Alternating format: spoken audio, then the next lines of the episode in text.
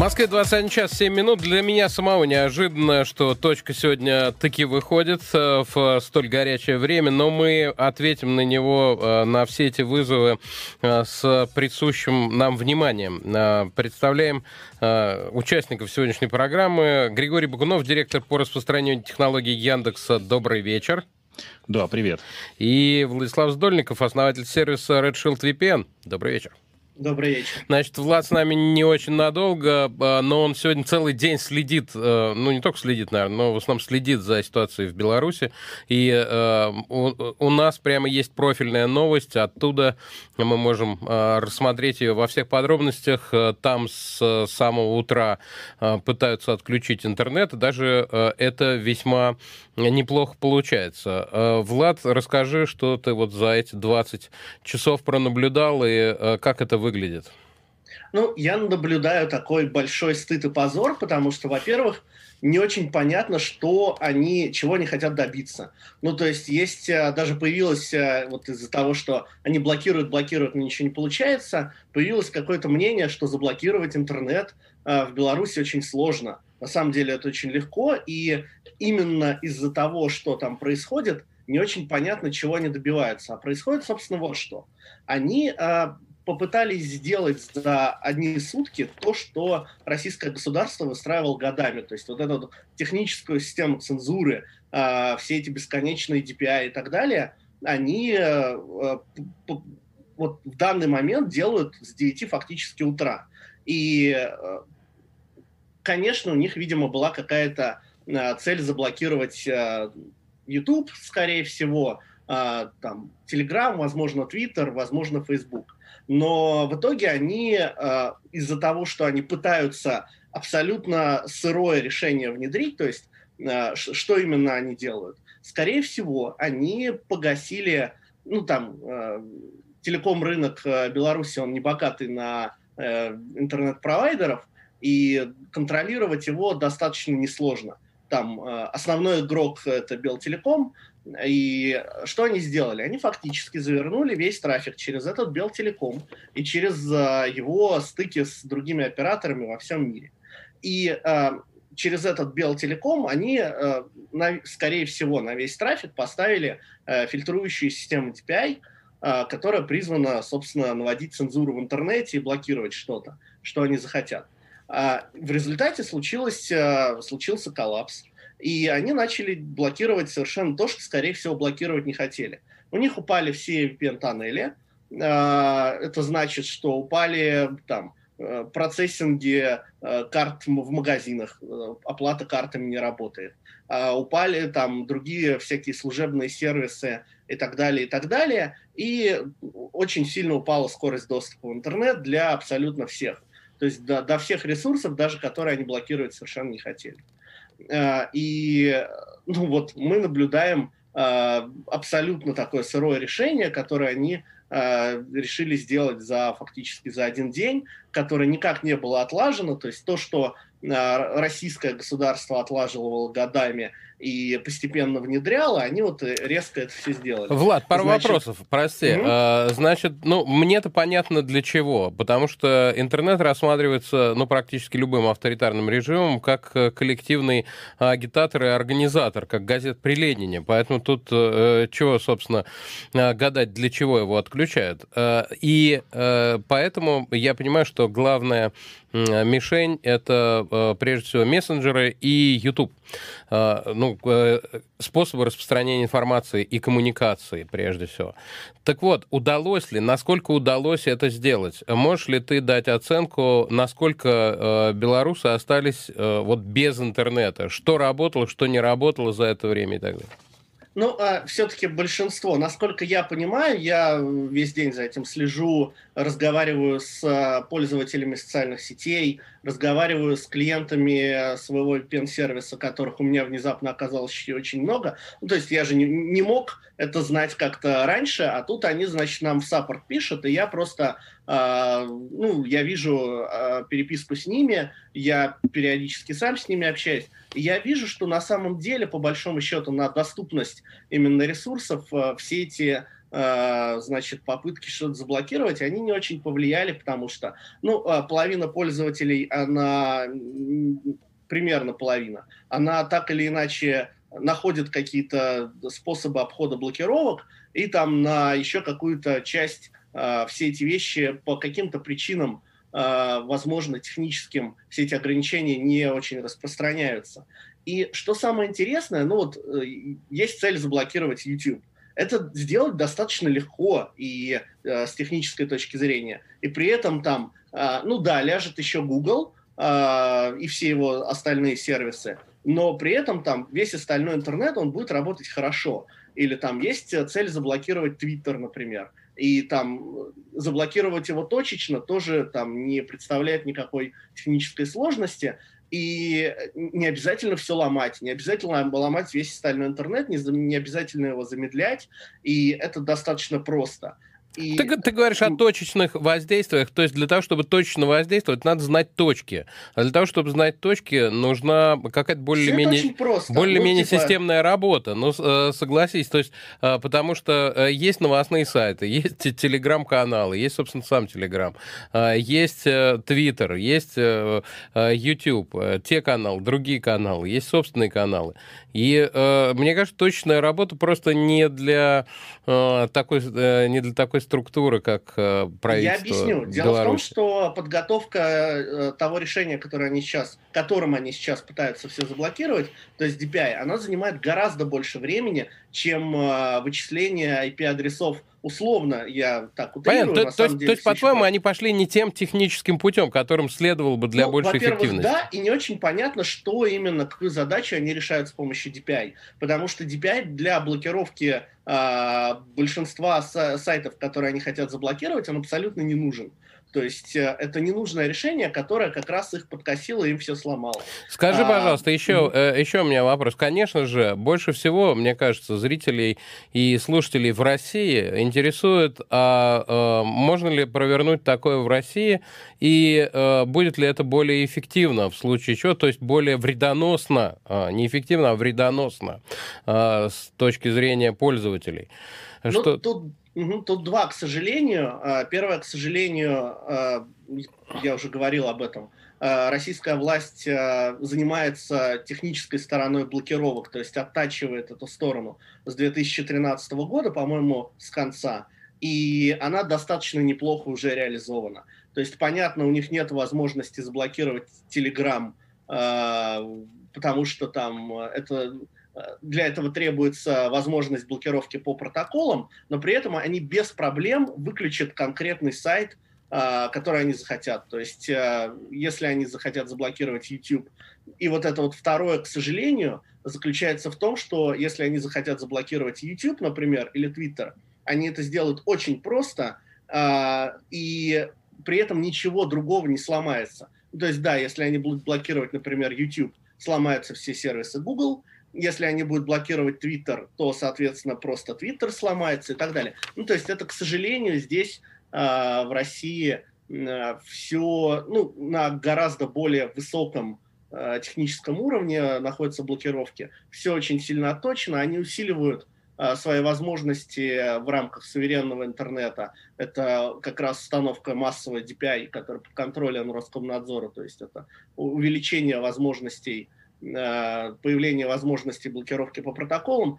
И, э, ну вот, к сожалению, они э, технических ресурсов больше, все блокировки отточены гораздо лучше, ничего другого ломаться не будет. И при этом, как бы, вот я напомню, там, заблокировать YouTube даже без особой подготовки на, в Беларуси, не составляло абсолютно никакого труда и не сломать при этом ничего другого. Ну, то есть тут просто э, неправильные, неверные технические решения, которые были выбраны. А, То ли дело будет у нас. А, но э, есть, э, есть такое мнение, что в России в силу традиционно сложившихся обстоятельств, исторических обстоятельств, интернет несколько более сложно устроен, чем во многих других странах мира. Вот, и подключения на, наружу, они вовсе не все идут через государственного оператора, например. Как с этим быть? Может ли повлиять это обстоятельство? В данном контексте это вообще никак ни на что не влияет, потому что у каждого оператора связи в России установлено оборудование, а, которое получает а, списки заблокированных сайтов от Роскомнадзора, и а, все эти, ну, то есть скажем так, если блокируется какой-то ресурс, он моментально блокируется там, у 99% пользователей в России, потому что ну, система блокировок стоит у всех операторов. То есть в данном контексте, к сожалению, вопреки там расхожему мнению о том, что э, там связанность на что-то влияет, вот количество как раз э, внешних подключений, она, к сожалению, ни на что не влияет. Сколько бы ни было э, внешних подключений у там страны, у операторов в стране, э, ну, это никак не, не влияет на, на то, как это все будет блокироваться. Другое дело, что если, например, операторы начнут саботировать э, автоматические блокировки, которые к ним приходят. Ну, то есть тут надо понимать вот эту вот разницу. В Беларуси э, там фактически два оператора, которые имеют подключение к операторам снаружи, к Европе, к России э, и так далее, к Украине.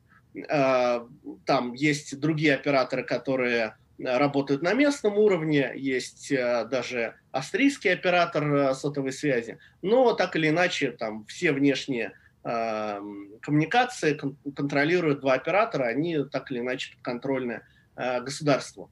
И э, в этом случае саботировать какие-то блокировки достаточно сложнее. Здесь действительно, если будет какая-то там э, в критические моменты, может быть, во время, вот как вот сейчас вот в Беларуси, в такие же моменты, если операторы захотят саботировать эти блокировки и какие-то такие вот прям кардинальные отключения э, связи с внешним миром, то есть э, даже не только блокировки, а, например, вырубить все, да, или же там вырубить половину интернета. Здесь э, э, контроль со стороны государства, он, он на этом уровне гораздо меньше. Ну, то есть э, тут придется какому-нибудь ведомству, Минкомсвязи, например, обзванивать операторов, э, там, 100, 200, 300 операторов и требовать выключить там внешние линки, если, например, эм, российская власть захочет совсем вырубить интернет в России, им придется обзванивать сотни операторов с требованием погасить линки.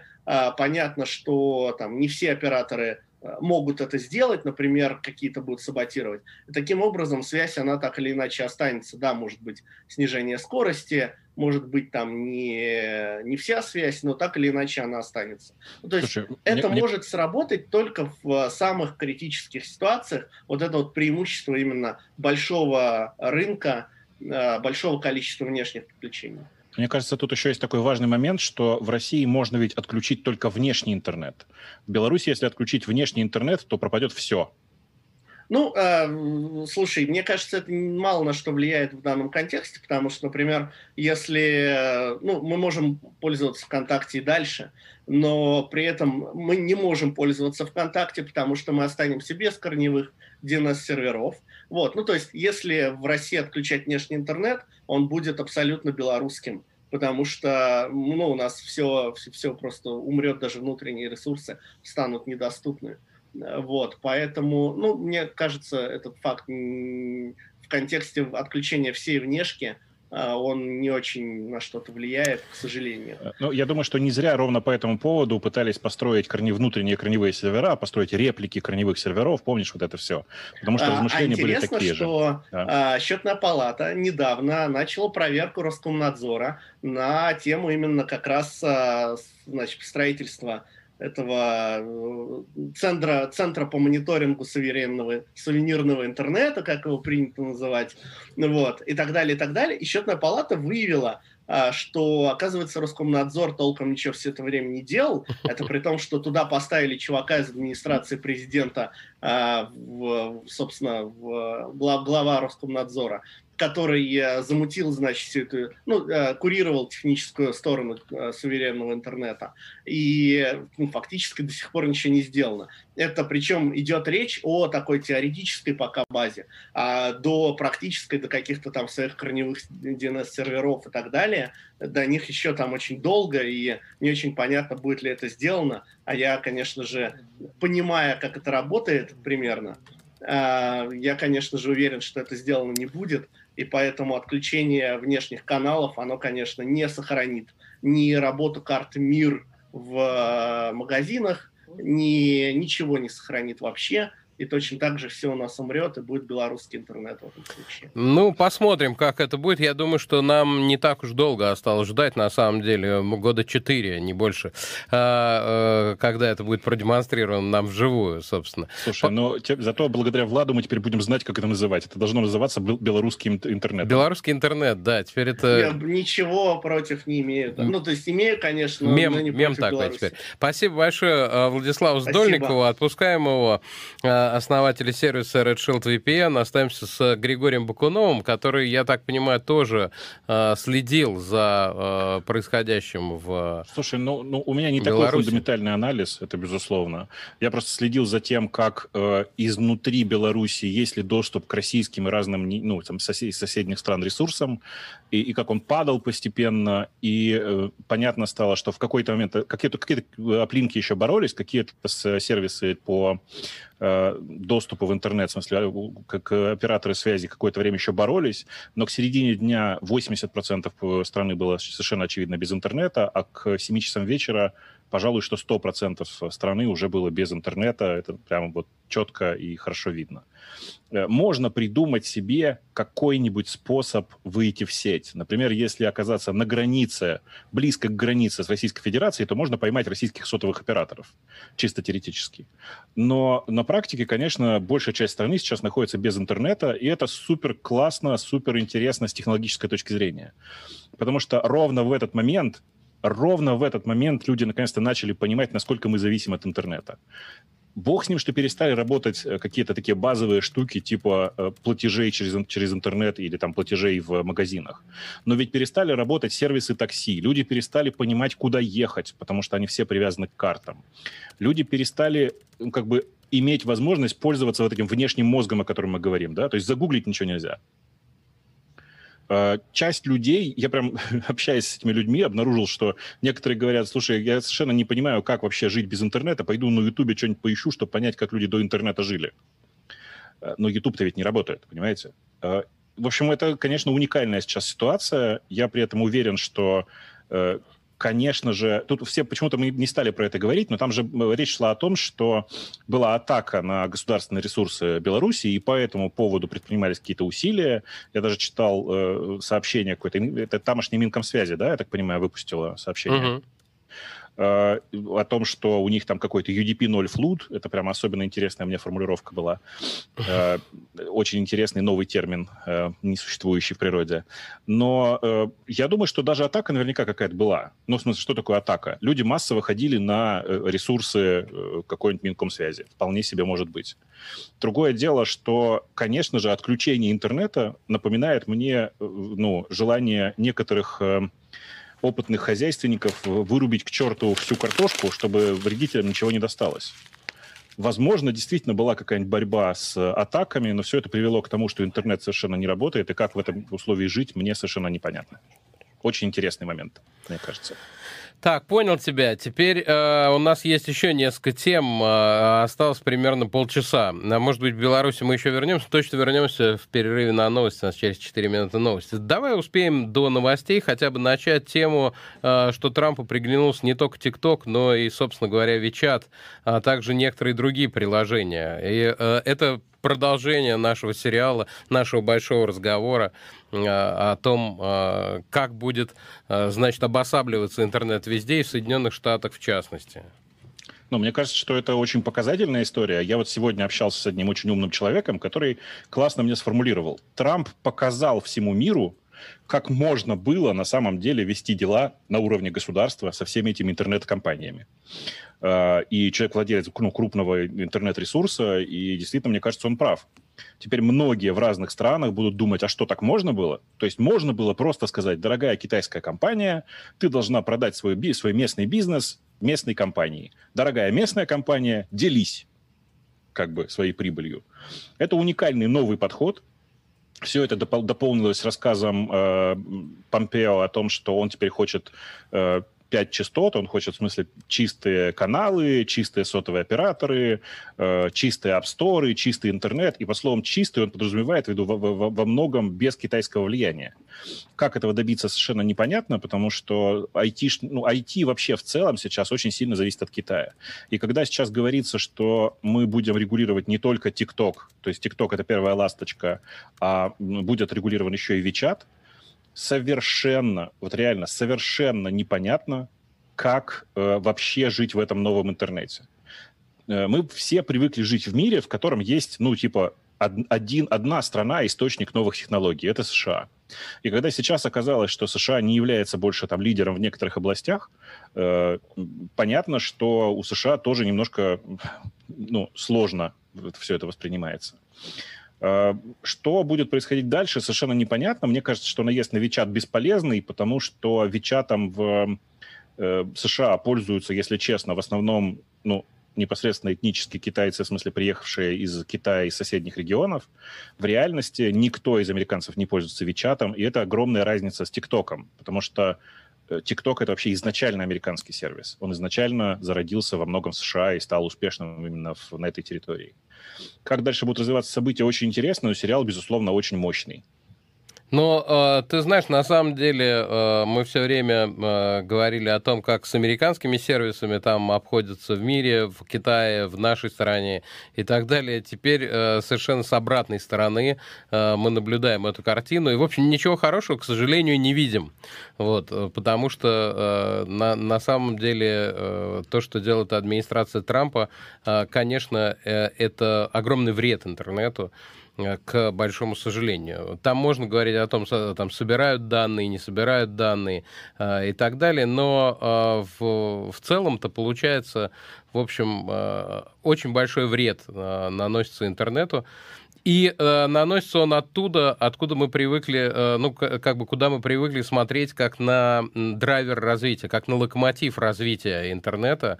Вот. И э, это тем более удивительно и тем более болезненно для тех, кто за этим наблюдает. Мы э, продолжим с вами через три минутки после новостей э, от Александра Климова. У нас еще масса различных тем есть. Э, ну, что-нибудь успеем обсудить с Григорием Бакуновым, директором по распространению технологий Яндекса.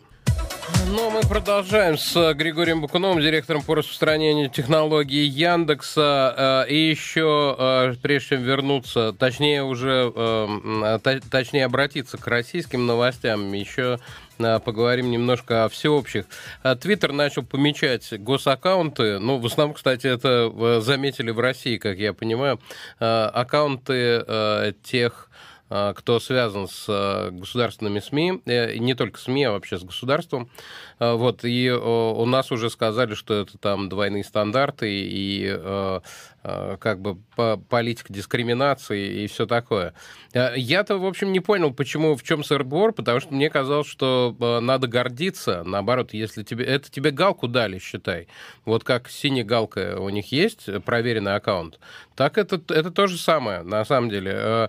Принадлежностью государству надо гордиться. И то, что это признает иностранная компания и как бы информирует своего э, пользователя, своего читателя о том, что э, это государство в России, это должно означать, должно означать, я подчеркну, надежность, э, аккуратность, как бы абсолютную прозрачность. И что-то... Вы чего стыдитесь? Принадлежности государству, хочу я спросить, например, МИД Российской Федерации, я не понял, честно говоря. Ты как понял это дело?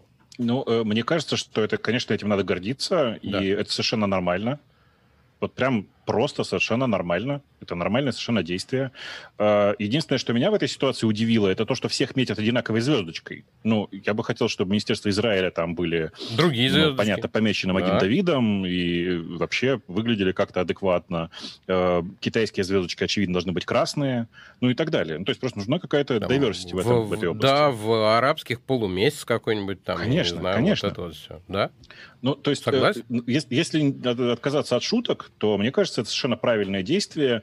И я, на самом деле, ничего против не имею в виду ни, ни того, что на YouTube точно так же начали с недавних пор метить э, окологосударственные СМИ и окологосударственные каналы. Это тоже правильное действие. Люди должны знать, что это официальный государственный канал. Ну, тут это видишь, какая, какая заковыка. В случае, когда медиа получает деньги от государства, но имеет собственную редакционную политику, пометки не будет. Например, как BBC в Великобритании и NPR в США. Вот, вот тут в чем, наверное, двойные стандарты. Дайте всем государственную пометку, и BBC тоже. А вот э, скажи, пожалуйста, а вот как ты считаешь, вот, например, вот есть личный канал Медведева, в, смысле, канал, не канал, а твиттер личный да. Медведева. Должна ли на нем быть звездочка? Конечно, конечно, должна. Как же?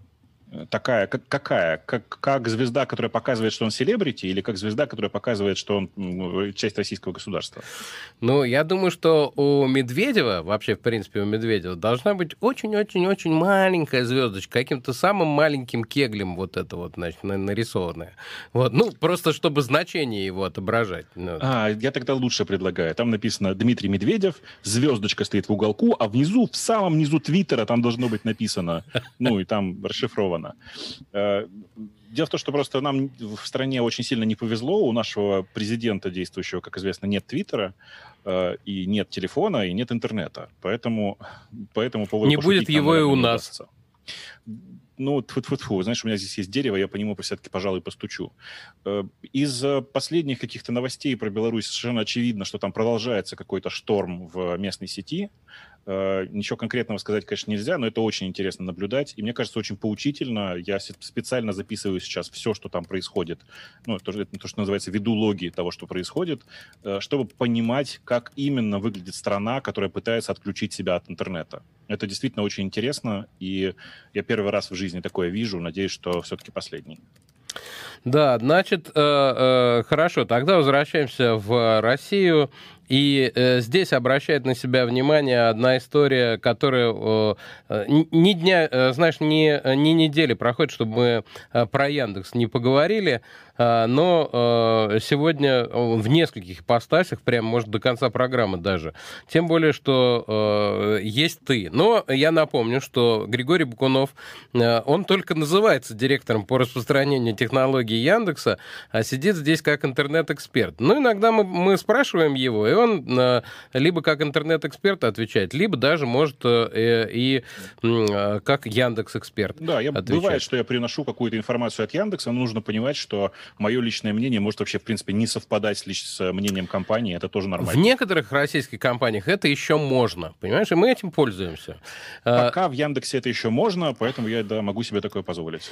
Так вот, суд приостановил работу сервиса Уилли, это э, такие, значит, при, премиальные автомобили с водителем, ну, такси, э, на 90 дней. Э, произошло это в связи с тем, что в рамках административного дела по статье 17.7 э, КАП РФ о невыполнении законного требования прокуратуры. Прокуратура требовала, э, значит, э, передавать Московский департамент транспорта, ой, э, геолокационные данные и сведения о водителях. Вот. А Уилли говорила, что это влияет на значит, приватность пользователей, затрагивает их приватность. Давай сначала уясним такую штуку. Вилли вообще говорит о чем? Что можно выяснить с помощью этих данных? Каким образом что можно привязать? Точку посадки, точку высадки. Но обезличенного человека, верно? Обезличена, да, она обезличенная. Но Точка посадки, точка высадки. И если э, один и тот же обезличенный человек э, с точкой посадки и точкой высадки, э, допустим, ездит 5 дней в одно, и то, в одно и то же время, сначала утром из одного конца, а потом вечером в другой, э, то, наверное, мы можем себе представить, что он ездит, с, наверное, с, из дома на работу. Или у него хорошие отношения с любовницей. Ну, например, да. Значит, и, соответственно, если, э, э если это работа, он э, возвращается вечером с ней, с ней домой, mm-hmm. и мы, сопоставив массивы данных, то есть жильцов определенного дома и сотрудников определенного предприятия, я думаю, что мы без труда вычислим этого человека, нет? Теоретически это так, на практике все-таки будет много ошибок, и это будет такое допущение, что угу. скорее всего, скорее. с вероятностью 85, допустим, процентов, это вот этот конкретный человек. Об этом говорит Уилли или не об этом? Да, они говорят об этом, и в каком-то смысле они правы. Другое дело, что тогда нужно еще э, заставить людей выключать э, сотовые телефоны, потому что сотовый оператор про тебя знает существенно больше. Вообще никакой проблемы нет тебя конкретно отследить по твоему телефону. Но сотовый оператор передает это Диптрансу или нет? Ну, конкретно Диптрансу, Диптрансу нет. Но Диптрансу, ты же понимаешь, что Диптрансу это нужно вообще не для слежки. Все подозрения God здесь knows. заключаются, здесь все заключаются, ну, я уверен в этом, в этом. Э, все подозрения здесь заключаются в том, что Диптранс наверняка передает эту информацию, информацию о точке посадки и точке высадки в компетентные органы. Наверняка мы этого не знаем, но чисто теоретически такое возможно, правда ведь? Uh-huh. Ну вот, собственно, этого и опасаются ребята из Вилли, и, в принципе, я могу их понять. И вообще, я очень уважаю параноиков, и с этой точки зрения мне, конечно, очень нравится, что ребята так как бы параноидально заботятся, как казалось бы, о безопасности, да. Э, другое дело, что ну, мы же понимаем, что дело это гиблое, да? Ну, в смысле, тут бесполезно спорить в этой ситуации. Наверное, надо идти в суд, пытаться как-то судиться, делать так, чтобы отыгралась эта, э, эта конкретная норма. Действительно, она мало связана, на мой взгляд, с э, нынешней коронавирусной историей. Но э, по факту, по большому счету, есть это требование о передаче точки посадки, точки высадки. Э, с 2017 года оно угу. действует, действует это, это, этот норматив. И здесь вот что мне кажется важным сказать, что Вилли, конечно, молодцы, но нужно понимать, что это норма во всем мире. Uber, например, в Лос-Анджелесе, который для меня является модельным примером во многих, ну, во многих отношениях, передает вообще всю информацию о поездке и о ходе поездки в том числе в, ну, в смысле, в, в город, в городские э, власти. И как мы видим сейчас, в, не сказать, чтобы американская политика сильно отличается от российской, судя по действиям президента, о которых мы говорили вот в первой половине программы. То есть э, там почему-то люди этого меньше боятся и меньше по этому поводу переживают. Я думаю, что это, скорее всего, правильный подход. Бесполезно сейчас переживать. Я даже поводу. представляю, да. почему они там меньше переживают. Почему? Ну, просто потому, что доверие властям больше, вот и все. Э, да, но нет. В смысле, да, доверие властям больше. Но, с другой стороны, повторюсь еще раз, властям сильно проще следить за вами с помощью вашего сотового телефона, потому что, напомню, сотовый телефон вообще-то формально, он вообще привязан, по сути, к паспорту. Даже угадывать ничего не нужно. Мы просто точно знаем про тебя все. Какой смысл? Это правда. Но, опять же, повторюсь, сотовые компании не передают э, данные... Э, ну, э, как, откуда ты это знаешь? Э, не, не передают, как, как тебе сказать, не, э, не передают на постоянной основе, во всяком случае, вот как это требует от э, компании такси. Да, ну, господи, ну, они, может быть, не передают, но, по сути, они постоянно эту информацию хранят. И мы ничего не знаем на тему того, передают они, не передают. Дептранс, в принципе, тоже, скорее всего, на постоянной основе ничего про, ничего про тебя не передает. Ему это не нужно. Повторюсь еще раз, я, я вообще согласен с, с мыслью о том, что для правильного управления городом и трафиком в городе вообще-то неплохо бы знать, где люди садятся в такси, где они оттуда выходят это нормальная довольно практика. Она меня как параноика беспокоит, и по этой причине я предпочитаю ездить на своей машине. Но по факту, конечно, это очень странное такое решение. Э, напомню на всякий случай, что все таксопарки это делают вообще в обязательном порядке. Ну, там у Вилли э, есть еще обида на московские власти. Им же не разрешили работать э, во время пандемии, насколько я помню. А я так понимаю, по этой же самой причине ведь? Ну, видимо, да. А, и именно. А, значит, э, и, надо сказать, что не разрешили во время пандемии работать и каршеринговым сервисом, в том числе и Яндекс Каршерингу, э, ну, Яндекс Драйву. Да. Вот. Э, но это отдельная тема, и, может быть, мы ее как-нибудь коснемся. Э, ну, в, в конце концов, заиграли. Я так понимаю, что никто э, особо там в суд, во всяком случае, на московское правительство подавать не будет. Тем больше, Мне что кажется, бесполезно, бес, бессмысленно. Да. Бессмысленно. Да. А, тем временем в, в Федеральную антимонопольную службу а, пожаловались на Яндекс. Но московское правительство тут бессмысленно, а на Яндекс, может быть, и есть смысл. Онлайн-сервисы Иви, Авито, Циан, Профи.ру, Тутуру и другие пожаловались на Яндекс, а, значит, из-за того, что у них, у вас, Григорий, есть виджет в поисковой выдаче, который уводит пользователя на сервисы компании. Mm-hmm. Ну, то есть вы ищете что-то, условно говоря, там, я не знаю, расписание или там что-то еще, а, такое, фильмы какие-нибудь. Да. И бац, вам, ну, вы видели такое, бац, вам подсовывают виджет под прям, то есть над, над всеми остальными результатами поиска. Это нет, это сейчас ты неправду говоришь. Да. Не над. А не где? Надо. Под? Смотрите, значит, в Яндексе 4, 5 лет назад так. Э, очень сильно запараноили на тему того, что э, все наши колдунщики находились в верхней части поиска.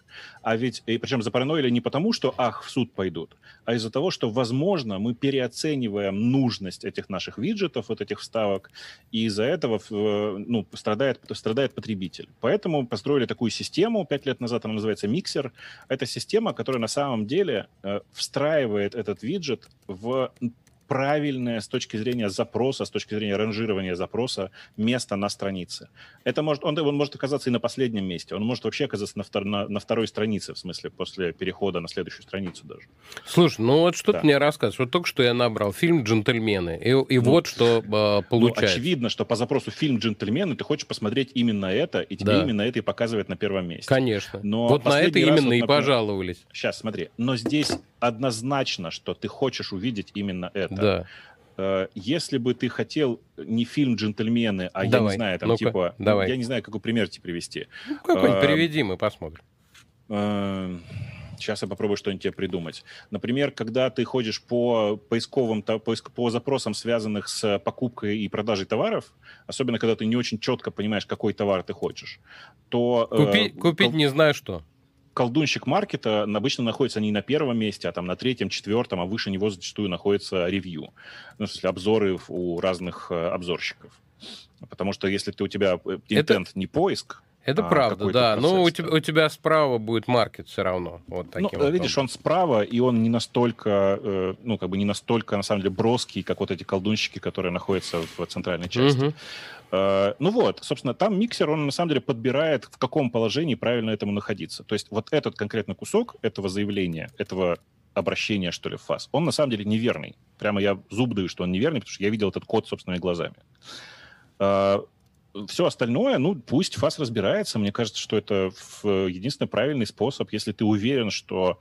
Если ты уверен в своей правоте, иди в ФАС. В чем проблема? Э, действительно, ребята обратились к регулятору, и регулятор должен будет разобраться с тем, насколько адекватно Яндекс в данном случае себя ведет.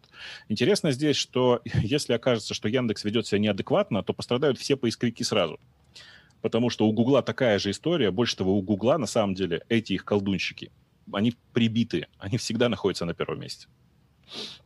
А, э, то, то есть к ним это тоже будет применимо. Ну, угу. очевидно, что если оно к нам применимо, то к Гуглу оно должно быть применимо тоже. Все-таки практика а... у нас такая, что если норма вырабатывается, она вырабатывается для всех. Но э, у нас же нет прецедентного права, да, никакого. Э, это я... не прецедентное право. Но просто очевидно, что если э, с этим иском можно прийти в Яндекс и что-то у него отсудить, то у Гугла тоже отсудить можно, в принципе, вполне себе вкусно. Ага. Э, в общем, я на это смотрю э, ну, так, что мне кажется, что компании начали ходить в ФАС и обращаться к, к ФАСу, и мне кажется, что это совершенно адекватное, повторюсь, повторюсь, поведение. Так делается во всем мире к Гуглу с, в местный антимонопольный орган, по-моему, очередь уже давным-давно стоит из разных компаний. Э, и постепенно эти запросы обра- ну, обрабатываются. Я как раз здесь с большим оптимизмом смотрю на ФАС, потому что я несколько раз общался с ребятами, которые там работают, и с экспертами, которые делают там экспертные заключения. И они довольно компетентны. Ну, давайте так скажем. Они действительно глубоко погружаются в проблему. Это прям вызвало у меня большое уважение. В общем, я с уважением отношусь к ФАСу. Э, мне кажется, что э, обращение в ФАС – это правильное, правильный поступок. Э, я бы сказал еще, что мы тут, в общем, во многом с тобой разговариваем по мотивам статьи в «Коммерсанте» да. об этом обращении. И там есть заявление о том, что колдунщики можно назвать бесплатным для владельца аналогом контекстной рекламы без сопутствующей отметки, говорится там.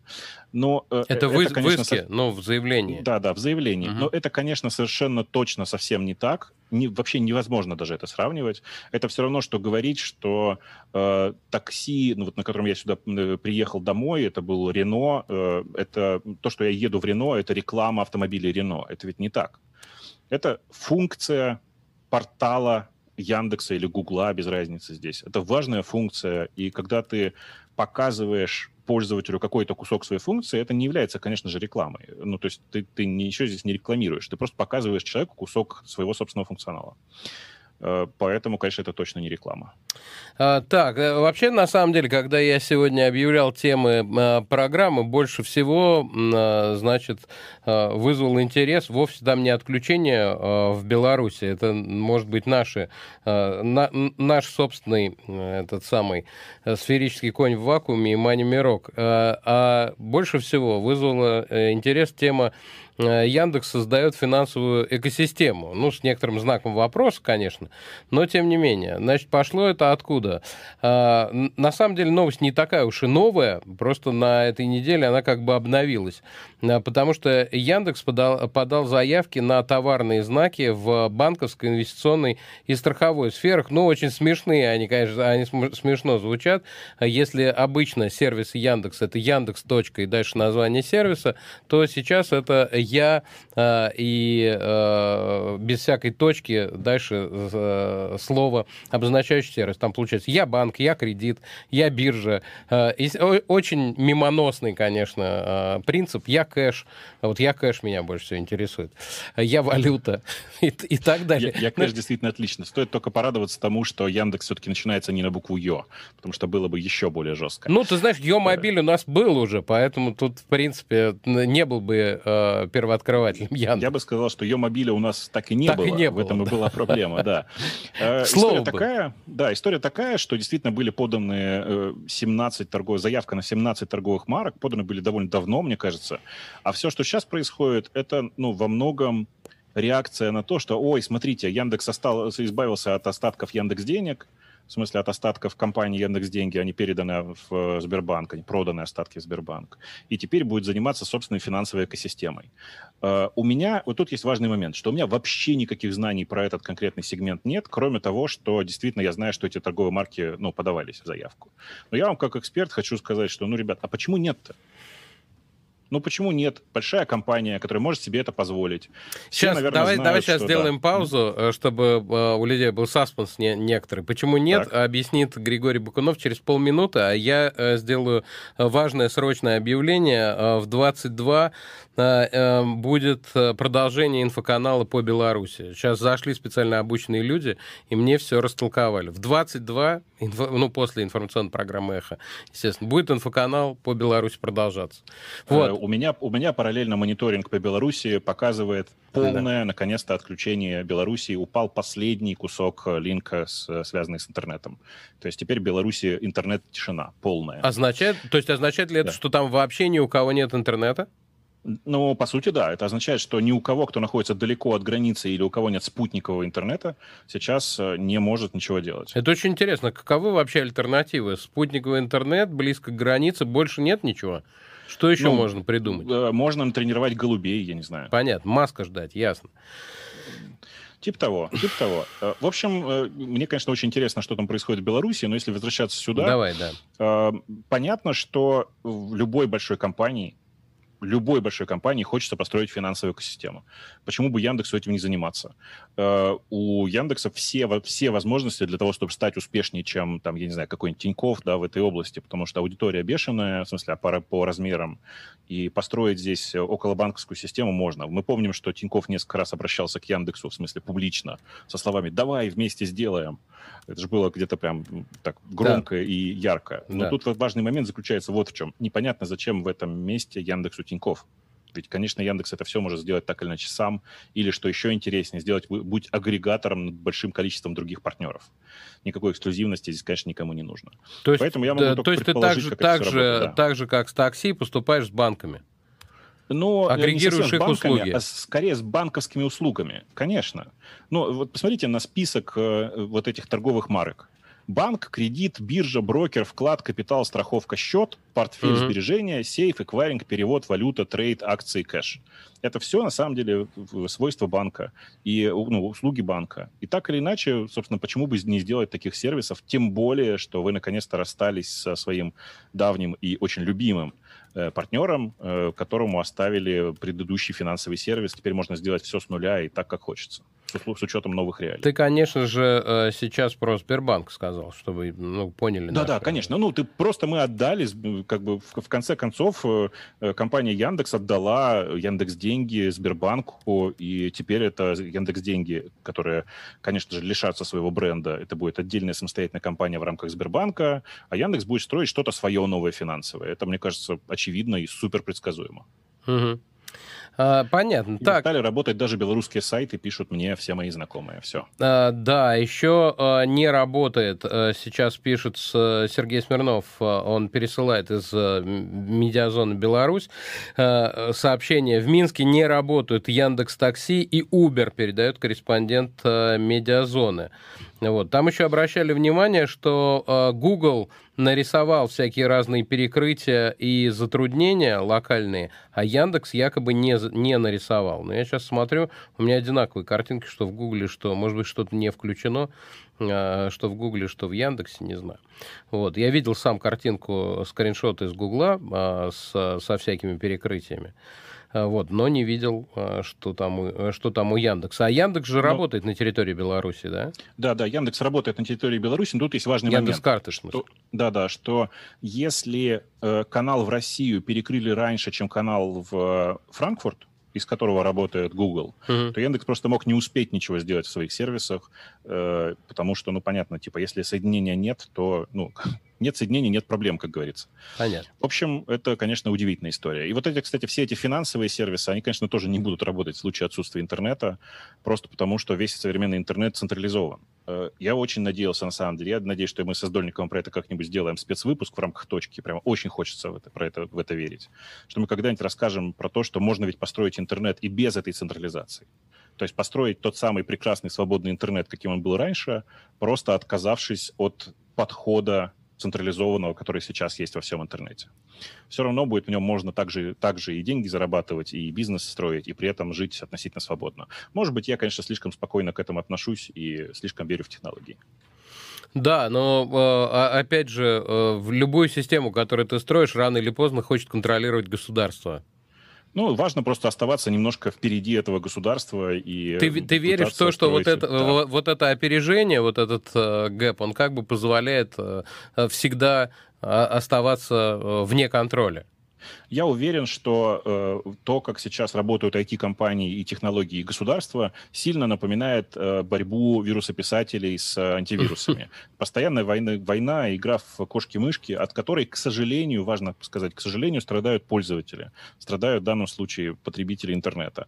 Но в какие-то времена, когда технологии опережают, все, в общем, более-менее работает. И я, в общем, как раз вот в этом смысле технопозитивист такой. Так, значит, э, кстати, вот насчет э, вируса писателей и прочих, у нас минутка осталась. А тут же, между прочим, Гармин откупился от хакеров. Это тоже продолжение истории, которую угу. мы рассказывали. Вот. Э, скажи, Garmin... скажи пару слов, и мы будем заканчивать. Да. Э, Garmin, как и Canon, как оказалось, э, это две компании, которые в конце июля, начале августа откупились от, э, ну, собственно, от шантажистов, которые требовали у них криптовалюту в обмен на расшифровку всех их данных. Причем откупились не сами, а через компании посредников, чтобы не быть заподозренным в пособничестве террористам. Это очень, с одной стороны, грустная история, потому что, смотрите, террористы победили. А с другой стороны, очень показательная. Это значит, что бизнес наконец-то ну, извлек из этого какой-то урок, урок и понимает, сколько денег ему в следующий раз будет стоить безопасность наших данных. Я надеюсь, что те деньги, которые сейчас они потратили, они удвоят и еще направят на безопасность и сохранность всех наших данных и всего, что с этим связано. Было бы здорово, чтобы многие компании, которые сейчас услышали про эту историю, тоже включились и начали тратить больше денег на безопасность. Напомню, что э, после нашей программы сразу продолжение информационного канала по событиям в Беларуси. Э, я же с вами прощаюсь. С нами э, был Григорий Бакунов, директор по распространению технологий Яндекса. Большое спасибо, Гриша, и счастливо.